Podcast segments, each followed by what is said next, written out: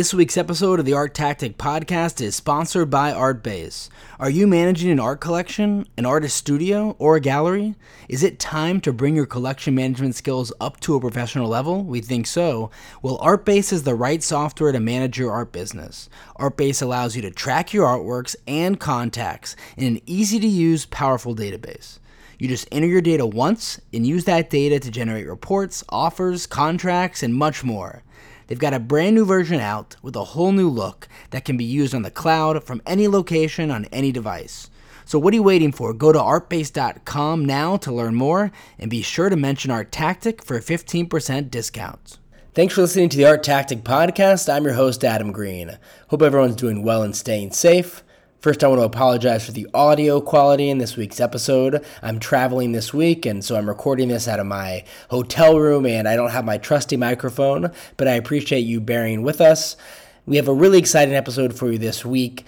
I remember it was March 3rd of last year. We had Lisa Movius on the podcast. She's a Shanghai based journalist, and she chatted with us about the coronavirus and its impact on the Chinese art scene. And at that stage, the virus had not spread significantly outside of China. And if you actually go back and listen to that episode, it's quite an interesting experience to hear about the pandemic in its infancy before it spread around the world and impacted all of us. Since then, we haven't chatted in depth on the podcast about the extent to which the Chinese art scene has recovered since the initial phase of the pandemic. So, in this week's episode of the podcast, we speak with Meg Maggio, director of Pekin Fine Arts, about the current Chinese art market and art scene. Meg has been based in China for several decades, and we really value her insights. So, we hope you enjoy the episode. Thanks so much for listening.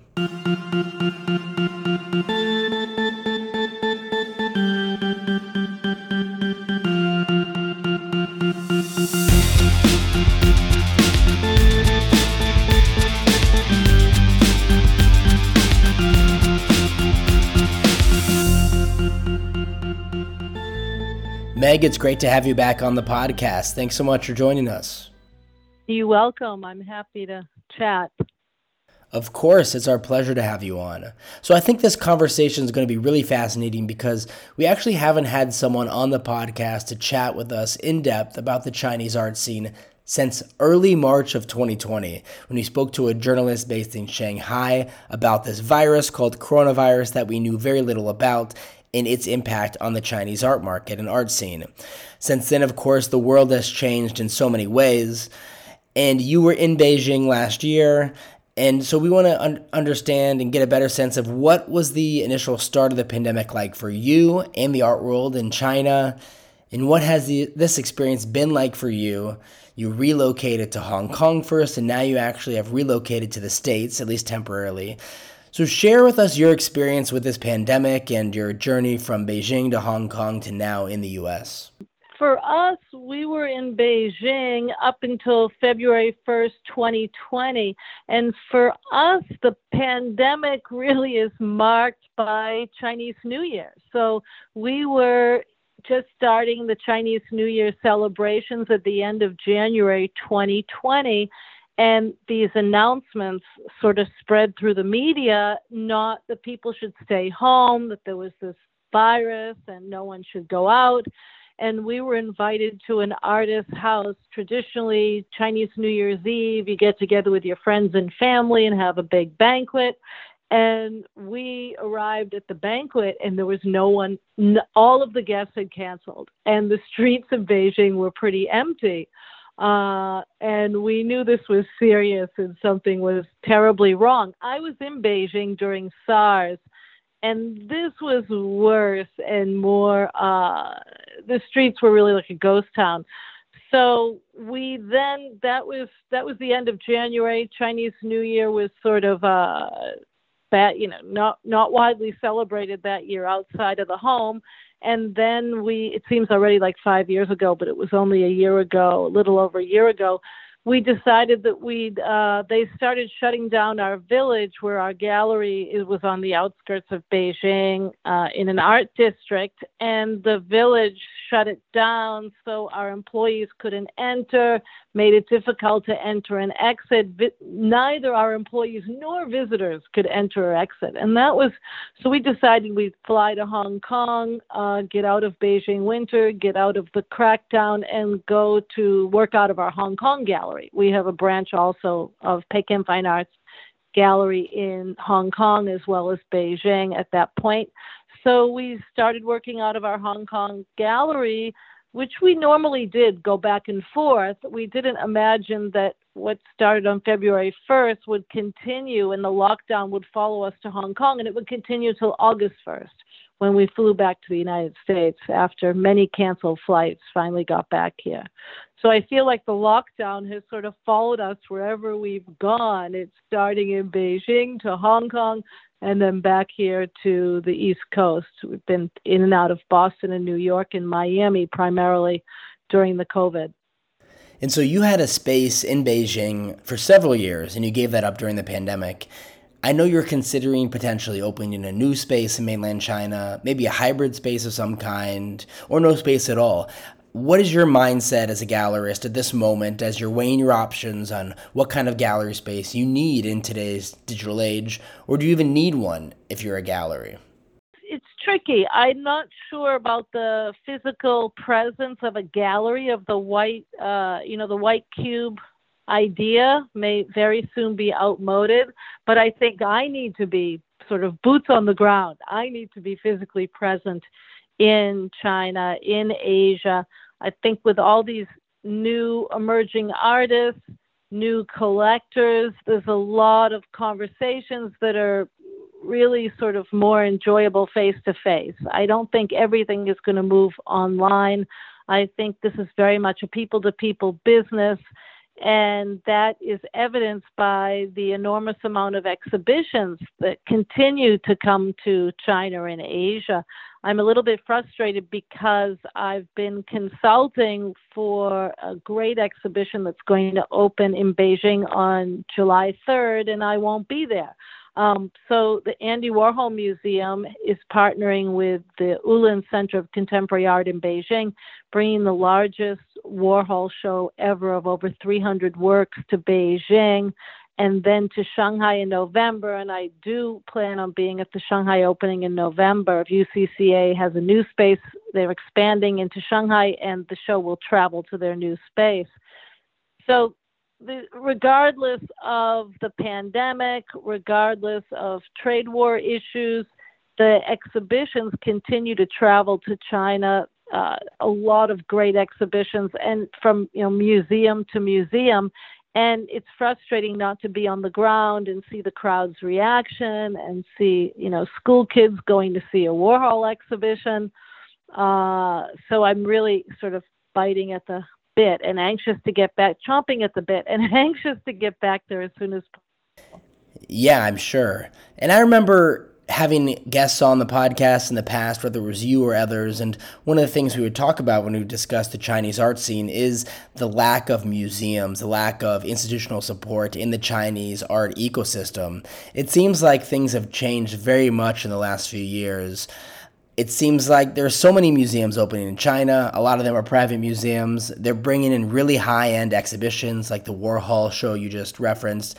How has the museum space changed over the past few years? And how does hosting these high caliber museum shows have a cascading effect and really impact several different aspects of the art world in China? Well, I, th- I think they're a great educational opportunity for people to sort of stay at home and have the world come to them in China and they're not not all the exhibitions are sort of warhol picasso. There's also a lot of very uh, sophisticated more conceptual artist exhibitions. I don't think the rest of the world appreciates the fact that we've seen paul mccarthy exhibited in beijing. Paul mccarthy has come to beijing. Nicolas party uh, sean kelly hockney from the tate there's going to be a huge George Condo show. There's been a lot of uh, virtual reality, augmented reality, new media exhibitions, Team Lab, uh, James Turrell.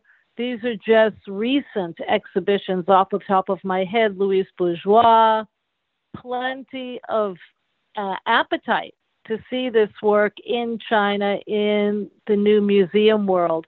A lot of that is private museum, but the public state museums are also interested in doing exhibitions with, you know, international exchange exhibitions. They're all trying to get the balance right, which basically means the right mix of local uh, grassroots indigenous curating coupled with international shows coming from overseas.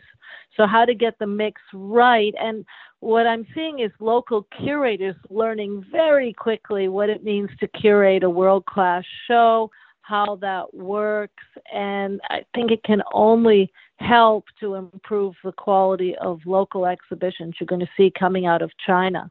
And, and there's been a wide variety. I mean, I was talking to someone today about a William Wegman show.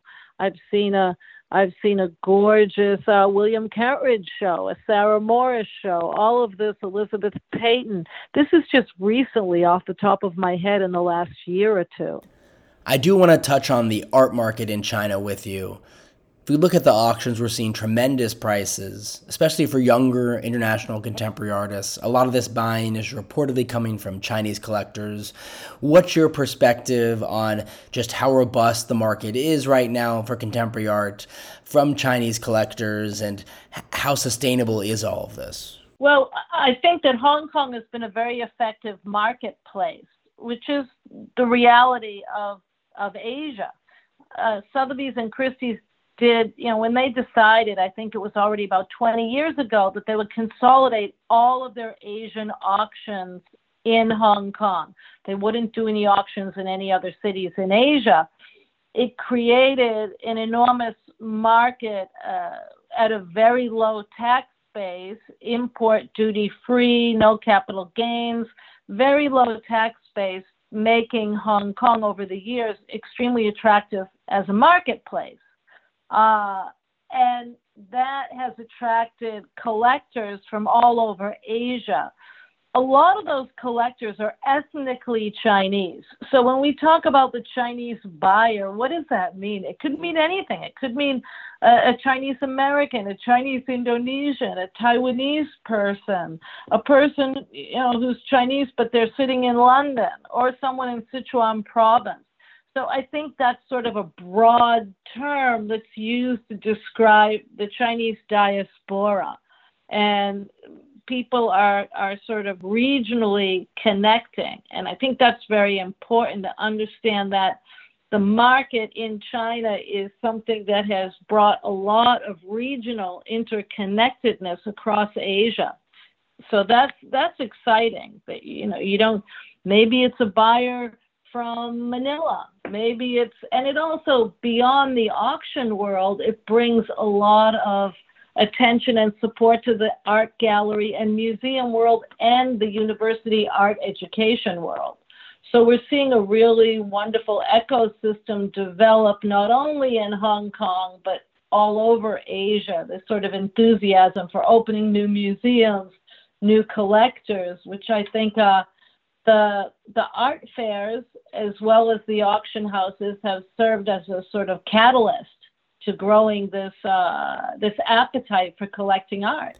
There's so much focus on the auctions in China, but it seems the entire ecosystem in China has changed a lot in the past few years. Whether we're talking about galleries, museums, even universities, I know there's a lot going on in China that people aren't necessarily aware about. So, what would you say are a few of the areas that are really significant developments over the past few years that are worth highlighting?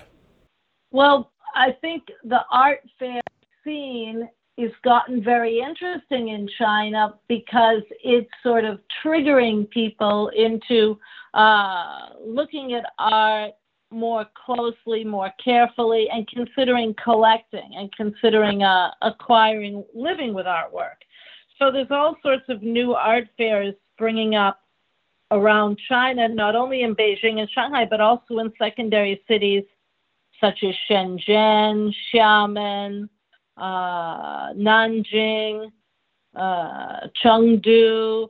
So there's going to be increasing amount Macau, Hong Kong, of course. There's going to be increasing attention on regional and local art fairs. Manila's got an interesting fair. Jakarta's got an interesting fair. And this is all pretty new over the last, let's say, three to five years. Art uh, Design Miami just announced they're going to do a fair in Shanghai. Uh, there's going to be another fair of art and design in Shenzhen. So I, I also think that this sort of hybrid spaces where design and contemporary art and fashion are all sort of working together fits very well in an Asian culture. So I, what what is going to happen is not necessarily going to be modeled on what's happening in London and New York. Of course, that's not the model for Asia. I think in Asia they're going to jump ahead to more hybrid models where you can combine uh, lifestyle, fashion, music, street art, uh, digital art in uh, one or more spaces, and maybe the spaces are not permanent. Maybe they're pop-ups, and maybe that's the way uh, the the art world will start to function. Um, so I, I like the fact that in Asia, sort of there isn't any one model. It, it the, the possibilities for me, the possibilities for creativity and reinventing the art space are really exciting. Yeah, that'll definitely be an interesting area to follow. And so, Meg, before we let you go, tell us about the latest with Pekin Fine Arts and what you're up to, and maybe our listeners want to reach out if they're interested in your services. Yeah, I mean, we continue to represent artists, wonderful artists, not only from China, but from all over Asia and from all over the world. And I'm using the opportunity while I'm here to get to know some new American, uh, USA based artists, American artists who are working with Asia in different ways. Um, we're talking to one artist who has, works with a studio in Jaipur, but he's in Brooklyn. And to me, uh, his name is Alex Gorlitsky. And to me, to work with artists around the world in conversation with Asia is really exciting. So we, I'm I'm writing an, an article right now on a Norwegian artist that we showed in Hong Kong. So Uh, to me, this is this is an exciting moment where there's an enormous appetite to see new work and understand what's happening in the art world worldwide, coming from Asia. And our job is really to supply high quality creative con- content for all these new platforms which are springing up across Asia, but also springing up across the world. We understand this is a, glo- a global phenomenon but I think the appetite is sort of accelerated in Asia. There's more there's more enthusiasm right now, perhaps uh, have, being rather new to the contemporary art market than there may be in the West, where the, the the art market's been around for a lot longer. Meg, thanks so much again for coming onto the podcast. We really appreciate your insights. And if our listeners want to learn more about Pekin Fine Arts, what's the website? Uh, P E K I N, fine arts with an S dot com, all one word. And we are going to be doing some exciting new exhibitions in Hong Kong and in China in collaboration with local pop up and showing our own artists. So, all sorts of new things for 2021. Sounds exciting. Thanks so much again, Meg. And thank you, Adam. Bye bye. We want to thank ArtBase for sponsoring this week's episode of the Art Tactic Podcast. Are you managing an art collection, an artist, studio, or gallery? Is it time to bring your collection management skills up to a professional level? Well, ArtBase is the right software to manage your art business. ArtBase allows you to track your artworks and contacts in an easy to use, powerful database. All you do is enter your data once, and you use that data to generate reports, offers, contracts, and a bunch more. They've got a brand new version out with a whole new look that can be used in the cloud from any location on any device. So go to artbase.com now to learn more, and be sure to mention Art Tactic for a 15% discount.